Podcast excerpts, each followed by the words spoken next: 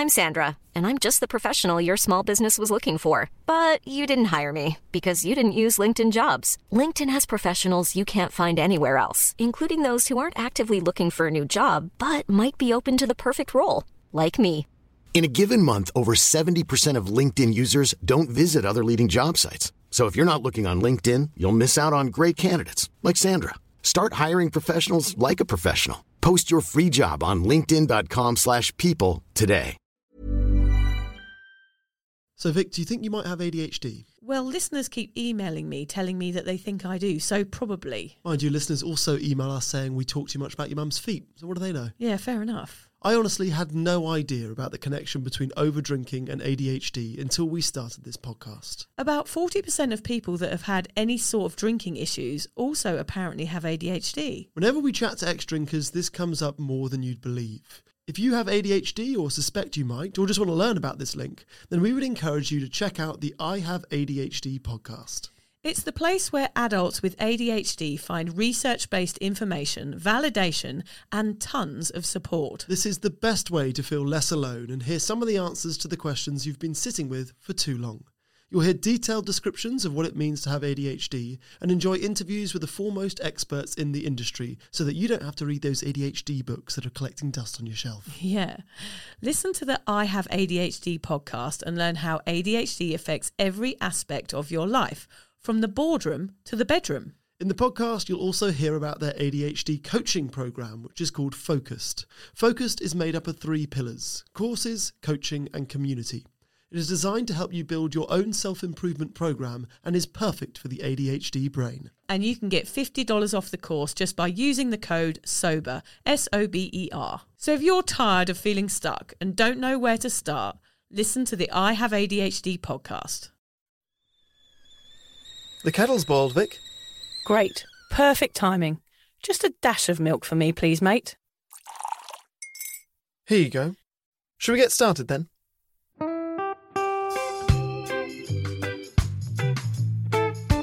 Have you ever woken up on a Sunday morning and said, "I'm never drinking again," and then found yourself waving fifty bucks at a barman by happy hour? Are you wondering why everyone else can stop at one while you head to a dodgy after-party with a weird bloke called Disco Dave? If so, it might be time to take a deeper look at your relationship with your reliable social crutch, alcohol.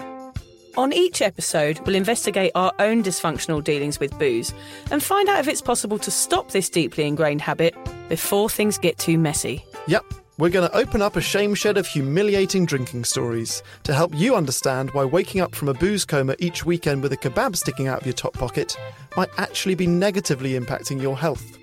Hamish and I are here to delve into what it's like being sober, an unwanted warts and all look into why giving up those cheeky pints or putting down those mummy wines will make you feel happier, help your anxiety and mental health, and turn you into the most sparkly, authentic version of you. Won't that mean I become boring though, Vic? Well, Hamish, we'll just have to wait and see. I'm Victoria Vanstone. I'm Hamish Adams-Cairns. And this is Sober Awkward.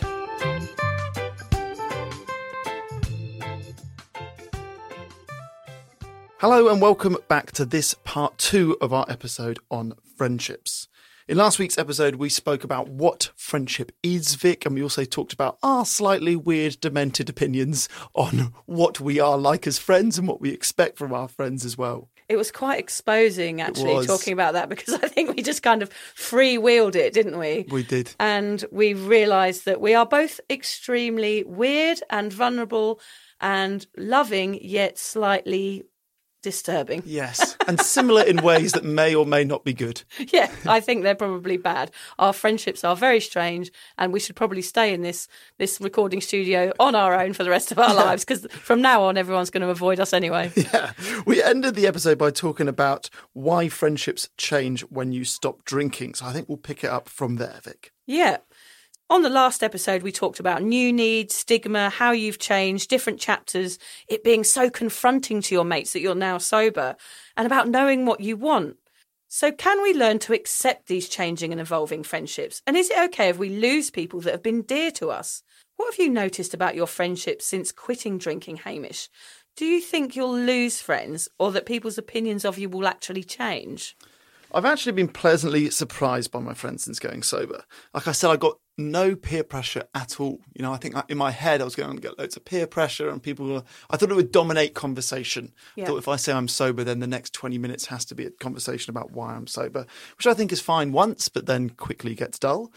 Um, so I think that actually if your reasons are good enough to give up, then people don't question it. People don't peer pressure. That was what I think. You know, if if I gave a wishy-washy answer rather than, well, I've had a kid and here are my reasons for doing it, then people might feel like they can lean in. I, I kind of feel like we we live in a more understanding society.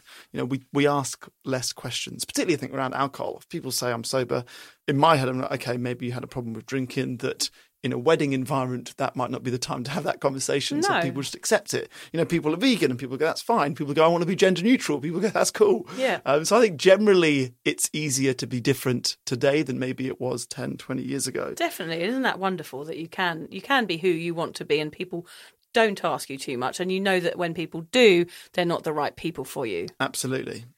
It's still fairly early in my sobriety. You know, maybe I will get invited to less events or stag do's. I don't really care. Um, yeah, I have good. a wife and kid. So yeah, I don't mind missing out on lads' weekends away. I was going to say that, Hamish, like your life is like one very big stag do though, isn't it? There's a lot of dress up and there's a lot of nudity. yeah. yeah. In a way, my life, you're right. In a way, my life is a stag do without the vomit. Yeah, you don't need to go to a stag do and get tied to a lamppost in the city centre. You can just wear your mankini on a run and that it kind of fair. fulfills your stag do. Oh, good. That makes destiny. me feel better about not yeah, having yeah. stag do. Okay, that's good.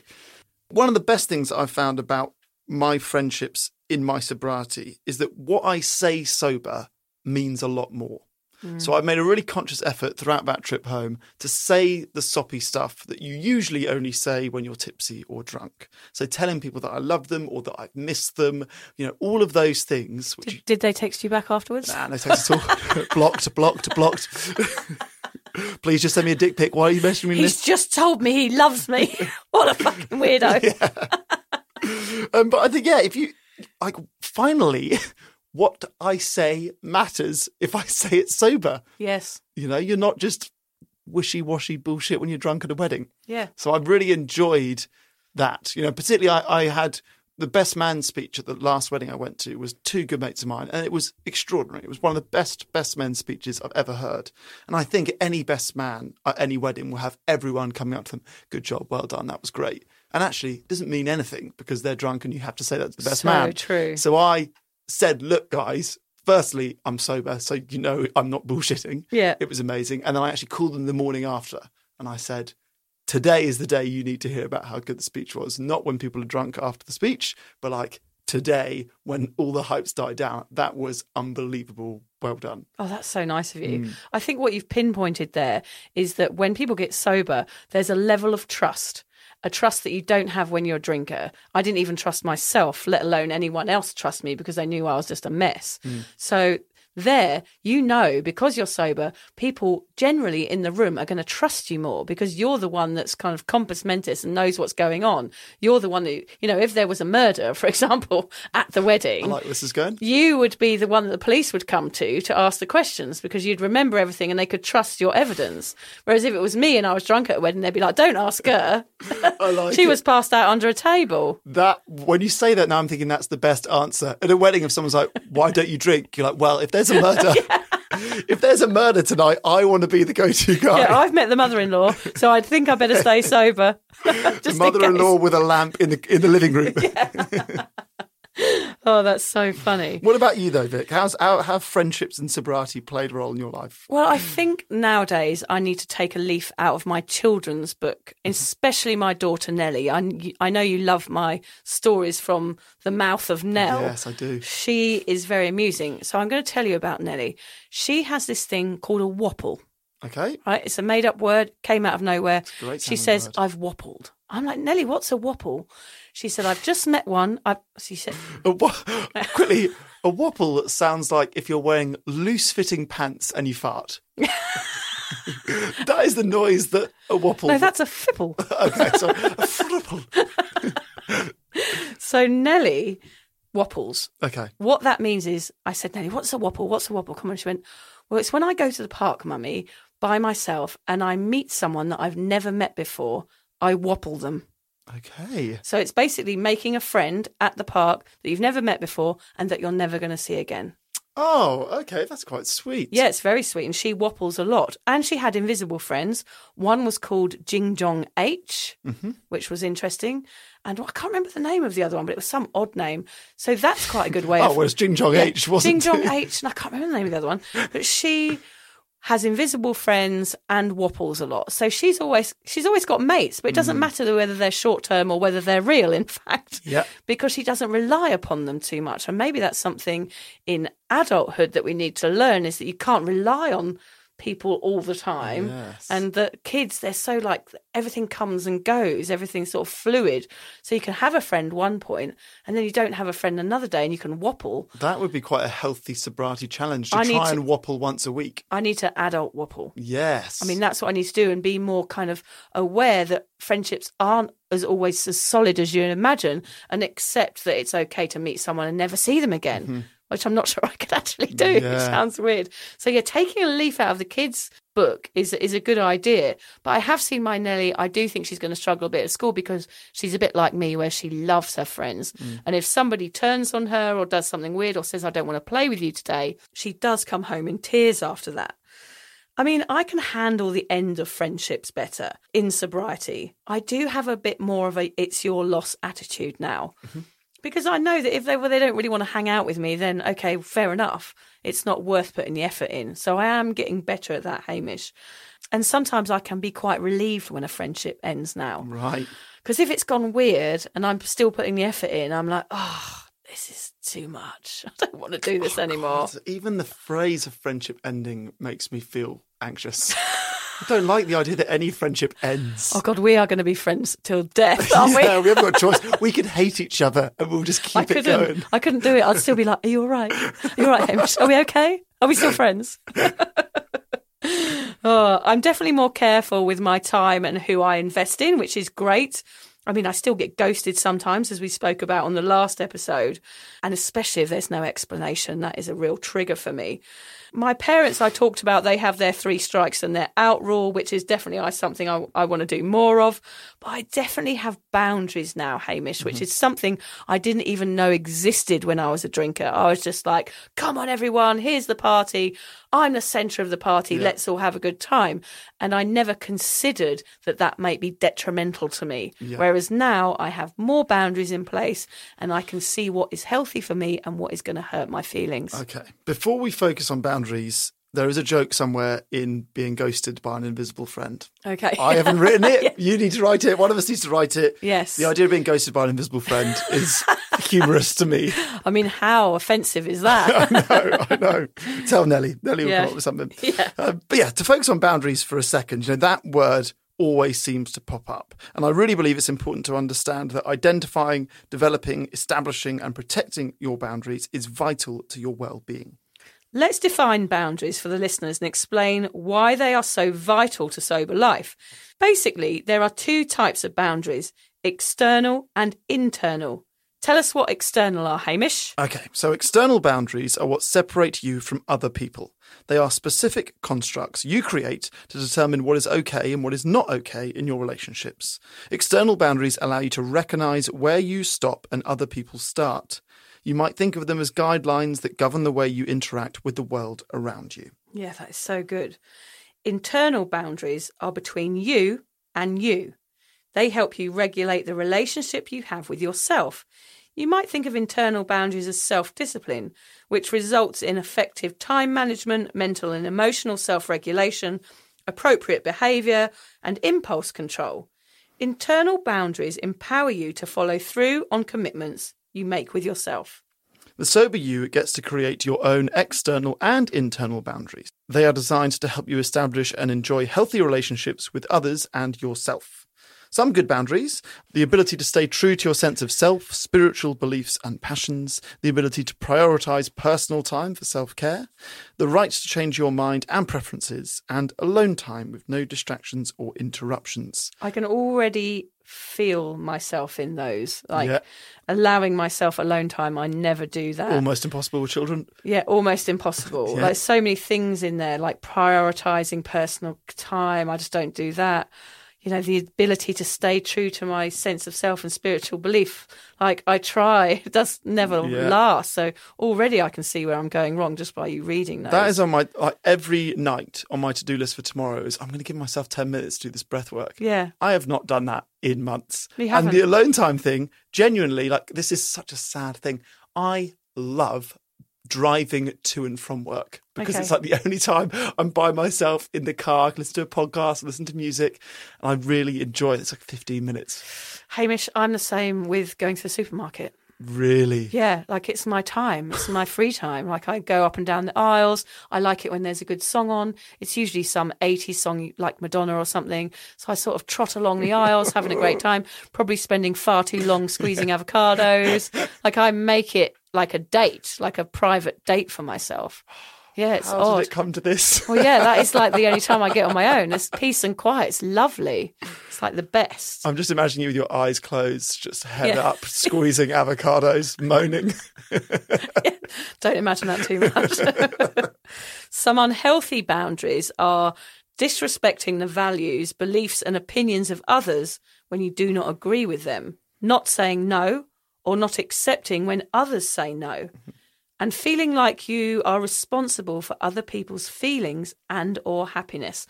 That line, Hamish, represents both of us yes. extremely well, which is why I drank, because I used to go into a room and feel responsible for the happiness of the people in there. Yeah. Isn't that ridiculous? I totally understand that. That is what we've been talking about right there. I'm going to read it again. Feeling like you are responsible for other people's feelings and or happiness. Yeah. That is where I'm going wrong with friendships. One of the most liberating things I ever heard was actually Will Smith, who did a big post about... Before how, Slapgate. Before Slapgate, when it was still very popular. He did a whole post about divorcing yourself from the idea that you are responsible for your partner's happiness. Okay, and interesting. I remember in my last relationship being like, she's not happy, like... how can I make her happy? Well, I can make her happy, but not, it can't last for weeks and months. Yeah. And thinking, that's on me, that's on me, that's on me, that's on me. And actually again, no, like, you're in charge of your happiness. I'm in charge of my happiness. We can try and help each other out, but fundamentally, that is not my responsibility. If you would like to support the Sober Awkward podcast, we're excited to announce that we've joined Patreon. Patreon is a membership platform which allows you to give back for the content you love. By buying Sober Awkward a cuppa once a month, we can keep the giggles coming and continue sharing our sobriety message. By joining Patreon, you get access to Sober Awkward merch, extra content, special promos and loads more. Just find the link in the show notes or head to patreon dot com and search for Sober Awkward. And together we can learn how to feel the awkward and do it anyway.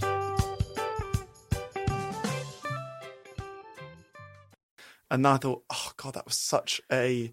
penny drop moment for me. It's like a relief, isn't it? It's yeah. like, God, actually, I don't have to cook these people dinner and be disappointed. I can just not invite them over and that's all right. I can yeah. just sit and watch telly on my own and I don't get any repercussions from sitting and watching Alone, in fact, which is my favourite programme. My God, that is uncanny, Hamish. Isn't yeah, it? So my favourite programme at the moment is Alone. Watch it if you haven't. It's about people being dropped off in the middle of nowhere and having to survive on their own. Which is weird, isn't it? Because at the moment, all of the shows that I'm enjoying are about serial killing. What does that yeah. say about me? You want to be alone. I just want to kill. Oh, God, it's disturbing. On the plus side, I can never kill you if you're alone. Yeah, so that's maybe true. That's why we get on. We'll go to that wedding. Kill someone. um, I'm just going to do a quote from Brené Brown because we always love a good we Brené do. Brown quote.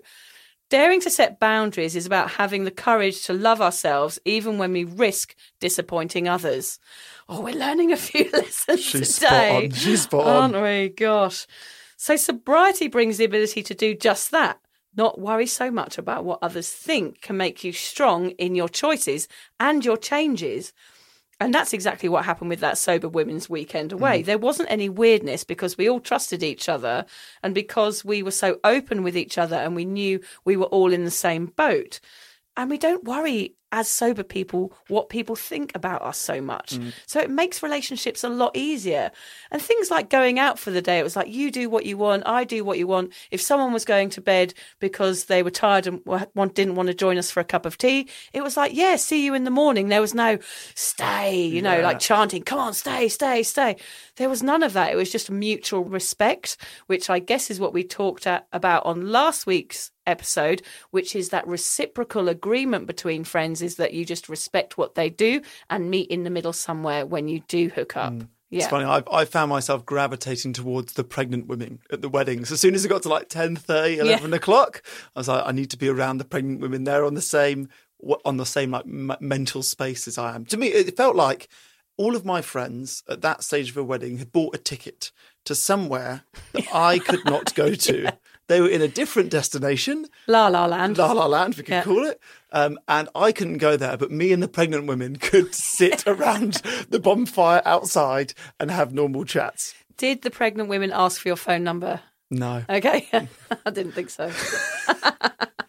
It seems boundaries in sobriety will help you protect yourself and move on from people that no longer fit into your life. Let's hear what the Cuppa members said about their friendships changing in sobriety. Oh, yes, we always love hearing from our Cuppa members. We do. Shiny Sober said, that should be one of those... Um, she sells seashells on the seashore. Shiny Sober Shed. Yeah, Shiny Sober Shed.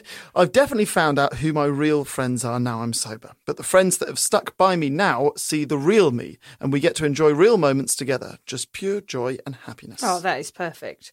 Lisa said, it's okay that friendships end. She can still love them, which I think is a really important point. Thank you, yes. Lisa. I know that it's Lisa who has, was away on the weekend, actually. Oh, nice. And I think that's a really important point to make, is that even if friendships change, it doesn't mean to say that you don't love that person. It just it just means that things have developed in a way that you couldn't have predicted and you've gone off in different directions. Mm. It doesn't mean you have to have hatred towards them. That's you can a, love them and leave them, if you know what I mean. It's a beautiful way of looking at the end of a relationship, that. Yeah. Whilst Mike said, in my sobriety, many old friends have become less meaningful. That can happen too. But the ones that are still meaningful are worth holding on to. Paul D said, a friend couple of mine used to have a place in their refrigerator to keep beer for my visits. One is a non-drinker, the other is only a rare occasion drinker. Other than my beer shelf, they don't have any alcohol in the house. Now they need a smaller refrigerator. Yeah. Which is good, saves them some electricity. But changes in my friendship run the gamut. Some in awkward shock, some in denial, some overjoyed. But on my side of the equation, my friend relationships are far more meaningful. It's a joy to be fully present, have genuine conversations and laugh with each other till it hurts. I love that one because it just shows the joy of sobriety and the genuine conversations. It does change friendships, but it actually does make them better. That is mm-hmm. so well said, Paul. Cat Lady said, I stopped being invited over for Friday night drinks because her friends were worried she wouldn't have a good time and she wouldn't feel included, which of course you do feel like that sometimes. Mm. What makes her feel not included is the non-invite. Yep, we know that one. She said she would still love to go and talk shit with her friends and laugh and carry on. And of course, they know she doesn't need wine to be who she is.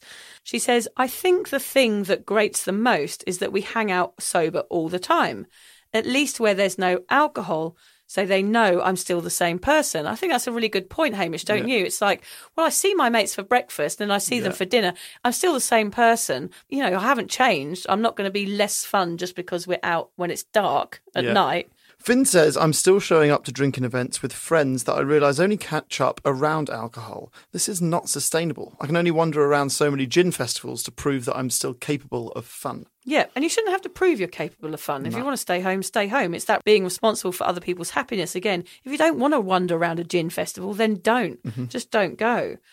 Paul said, I feel like I definitely don't see my friends as much anymore. All we really did was catch up for a beer.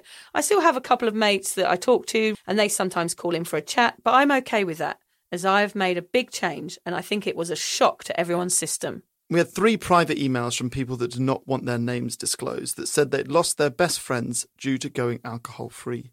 They realised booze was the only thing they had in common and they're still mourning their friendships but looking forward to making new sober mates. Gosh, Hamish, that is sad but sad, true. Isn't it? Yeah. yeah. I think that is a side effect of sobriety sometimes is that you are going to lose some mates that you just drank with because mm-hmm. you just don't understand each other anymore. Yeah. There's no mutual reciprocation there, is there?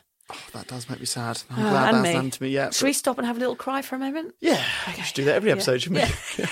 cry, cry, yeah. cuddle. Cry, cuddle, and get back on with the comedy. Yeah.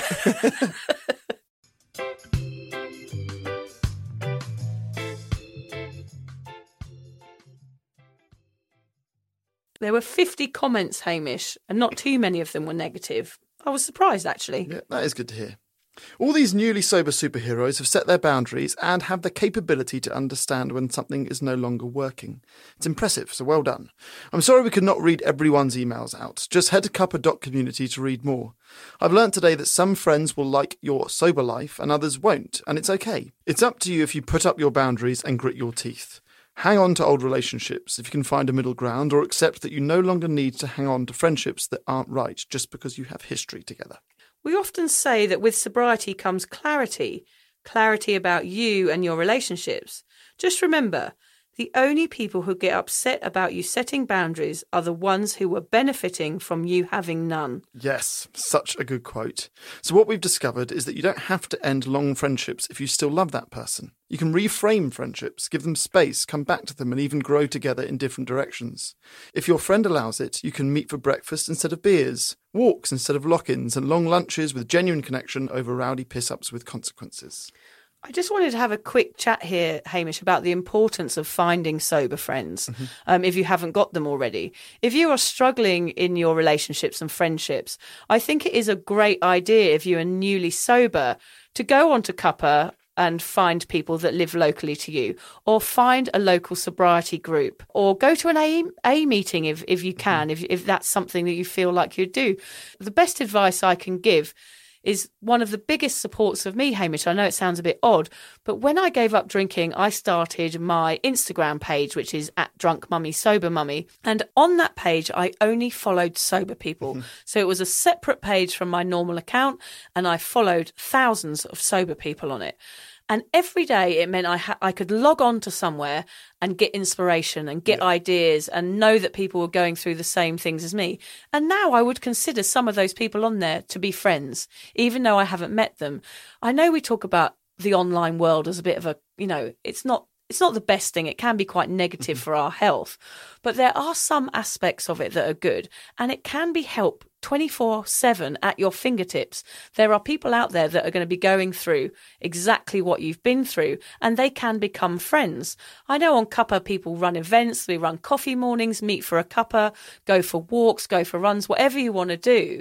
I think the importance of finding people that are going through exactly the same moments of sobriety as you are, it sort of makes everything else fade away, as yeah. we talked about at the beginning of the first podcast. It doesn't matter where they're from, where they've been, you know, their job or anything. All that matters is you have that one thing in common, which is sobriety and the struggle and the fact that you've all had problems with alcohol in the past, whether it's a big problem or a small problem. You have that connection. And like the weekend away that I went on with these fifteen amazing women with different stories, we had this mutual respect because of this one connection, and everything else fell away. All that was left over was friendship. Yeah. And that was a really beautiful thing to have. Knowing that makes friendships a lot easier. I will say that. That's what the Cuppa community sort of felt like to me. You're the only sober person that I know. Yeah. A reality friend. Um, but yeah. Cuppa, yeah, sort of this, you know, almost everyone on it is sober, or at least trying to go sober or sober curious, and so supportive. And so it's like Facebook, but everyone's lovely. It's yeah. been my, the only way I can review Cuppa is like Facebook, but everyone's wonderful. Um, yeah. And when I was in England, I, I met up with a few people who are on Cuppa. Oh, yes, listened. You did, of course I did. you did. I met Kate and Sherry Lou and Michael. Yeah, Happy um, Without the Hooch. Happy Without the Hooch. Yes. And uh, that's his Instagram name, not yeah. just some weird thing no, no, that Victor no, no, shouted at That me. Is his Instagram handle. Um, and... Yeah, we went out for porridge uh, to a place I used to work at called twenty-six Grains, and it was so lovely. I've never done a sober meetup, and yeah. God, it was funny. Yeah, really, funny. really lovely. And what you realise is that sober people are the people with the stories. Yeah. We're not boring. Mm-hmm. We're the people that have been there. We've put ourselves out there in our past, and we're the ones with the brilliant and funny stories. We're not boring at all. Yeah. I bet he was funny, wasn't he? he was Heavy funny. Without the Hooch. He, they were all funny, actually. All of them were great. Oh, but I think so good. The other thing, if you're... If you're thinking I'm newly sober and I don't have any sober friends and I'm not on the internet, you know, I'm not someone that could do Cuppa or do Instagram or whatever, what I found helpful is being the instigator of meetups with friends that do drink, but instigator, let's go for a run, let's go for a walk. If you come up with the idea, which is a non-drinking social hangout, which there aren't many of, you know, yeah, most yeah. of our social hangouts are a pub or a dinner or a meal that is basically yeah. boozing. Um, but if you are the, we are meeting for a run, then it's a lot easier. That's the advice I would give. And also I find people are relieved when you do that if yeah. they're drinkers, because actually they don't really want to go out and get wasted and have a really bad True. hangover for two days. They would actually probably rather spend that time with you and it be real and you connect and you have yeah. authentic conversations. And that's so actually, more relaxed, meeting up with someone and not being face-to-face yeah. con- conversing. Like, that's quite an intense way to hang out with someone. Yes, Whereas so if you is. go on a walk, have a conversation, I find it a lot easier to, to get into it, weirdly. Should we go for a walk then? No. no, we have to record the podcast. Oh, okay, sorry. I definitely think you can reframe friendships. I think reframing rather than ending is probably going to be the best result if you can do that. I have healthy conversations over tea and biscuits nowadays rather than spitty ones over ashtrays and whiskey. It's much better for everyone, especially those angry bouncers, Hamish. Yeah, true. We're going to end this podcast by, I don't really know. What no, do you think? I don't know. Because we're in this weird studio, so we're probably just going to, I don't know, what are we going to do? Eat some pizza? I was going to sit at like the studio thing and make it look like I'm a music producer. Okay, I'm going to take some photos. I have actually got bought some cold pizza for us to have as well. Okay, cold. Well, then we'll get pizza and all the fancy buttons. Yeah. But that's also, that's quite rock and roll. The people would be like, not having them here yeah, again. Yeah. And then we'll lose them as friends and we'll cry into and we'll our just pizza. Te- text them, text them as we cry. What's wrong? Yeah. What's wrong? Why haven't you texted me back? Me again? How are you? Happy, sad, happy, sad. I'm not sure what's going on. Are we still friends? Oh, thanks for listening, everyone.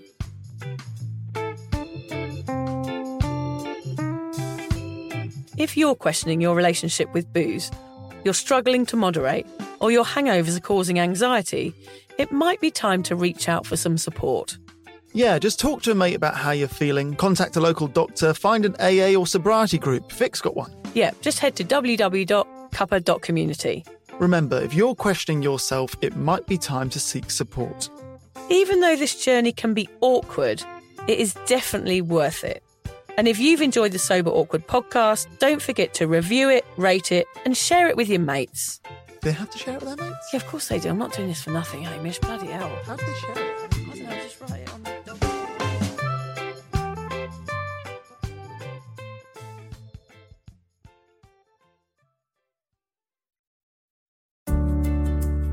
Hi there. I wanted to tell you about a podcast that I think every single one of you will benefit from. It's called Therapy Works, and it's hosted by me, Julia Samuel. I'm a best-selling author and psychotherapist. I invite you into my therapy room where I speak to either a known or unknown guest. Topics range from the difficulties of divorce, a life-changing illness, to the struggles of motherhood. Search Therapy Works now, wherever you get your podcasts, and subscribe to make sure you never miss an episode.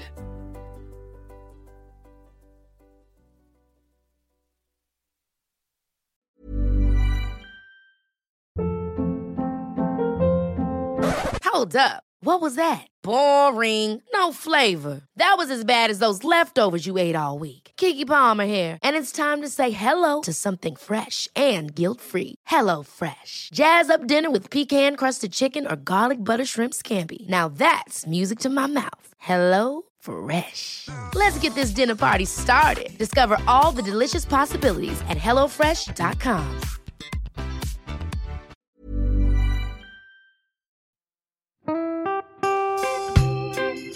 So, as you probably know, my comedy memoir, A Thousand Wasted Sundays, is officially out. All my magnificent fuck-uppery in one awkward hit. If you'd like to get your hands on a copy, it's now available from all good bookstores. We always say all good bookstores, don't we? Yeah. Are there are there bad bookstores? No, it's probably ones with moody moody sellers. Oh, yeah, really yeah. depressed librarian folks. Yes, yes, okay, yeah, good, yeah. Good. So there are probably some, but we're only storing it in the good ones. It's only made it into the goodies. You can also get it from all good online retailers. The print version and ebook are out now, and the audiobook will be available in March. I've been writing my memoir for five years. It will make you laugh, cry and cringe, and hopefully inspire a few people to reconsider their relationship with booze. If you love the podcast, then I think you'll love the book, even if I do say so myself. Hamish has read it. What did you think? I feel like I know a little bit too much about you now, to be honest, Vic. Look, I really loved it. It was hilarious and surprisingly moving, but I feel like I've seen you naked in a literary sense. Yeah. Does that make sense? Yeah, that's worrying. Yeah. Yeah. From an emotional point of view, seriously, it wobbled my teeny weeny wooden heart, Vic. Okay. My teeny little wooden heart. Well, his Pinocchio. teeny little, his wooden heart is broken. Anyway, so if you do manage to get your filthy mitts on a copy, please do me a favour and head to goodreads dot com and give me a review. Doing that will help me get it out there to those that need a bit of sober support. So there you have it. My story, unwanted warts and all. Come and get awkward with me. Not to be too demanding or anything, but seriously, go and buy it yeah, now. Yeah, go and buy it. Go and buy it right now. Yeah, don't just tell your friends. Buy it, and then buy your friends one or two. Yeah, yeah, don't give them a copy. Yeah. Buy it, yeah. And you know what? Don't be careful where you store it. If you lose it, you can always buy another yeah, five. Yeah, buy another one. Yeah.